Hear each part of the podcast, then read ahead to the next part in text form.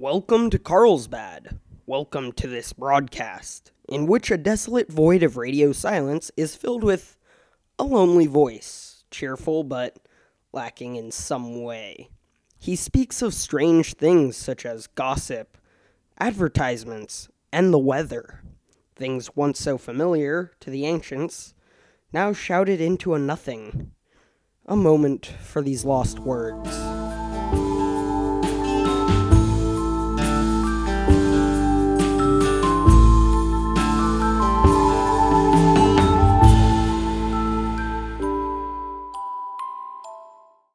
Thanksgiving approaches, and many citizens near the power plant will need to fend off the vengeful spirits, just like last year. The power plant management has suggested we gift these past souls with our favorite books. They released a statement pertaining to what type of books to give them. Give them the book, any the book are to read of our bad solar coal power best power. Huh. They then sent out an email about the diet of vultures. In an effort to keep beaches clean, the city council has replaced sand with easy-to-sweep linoleum. This was an interesting choice, as linoleum has not been present in our beautiful city for years. This just in, Carlsbad High School principal Doctor Stites has locked himself in his office. Motivations are unclear, but otherworldly forces are suspect. More to come as it develops. And now a break in our program for a word from our sponsors. If you have to, then do it. Free hammers, but don't do it too much. Buy one, get one free wrenches. Eat Valspar paint. This message brought to you by Lowe's. Lowe's. Construct your nightmares. Principal Stites has announced that it was not himself who locked the office, but the horrible aura of a pagan god. He was quoted as saying, "The horrible pagan god has manifested himself as a man with a green jacket and wire rimmed glasses and has locked me in this room. Please help me." First responders were also quoted as saying, "We hope to get him out because it would be pretty bad if he was just in there forever. Hey Tim, can a guy even survive in an office for forever?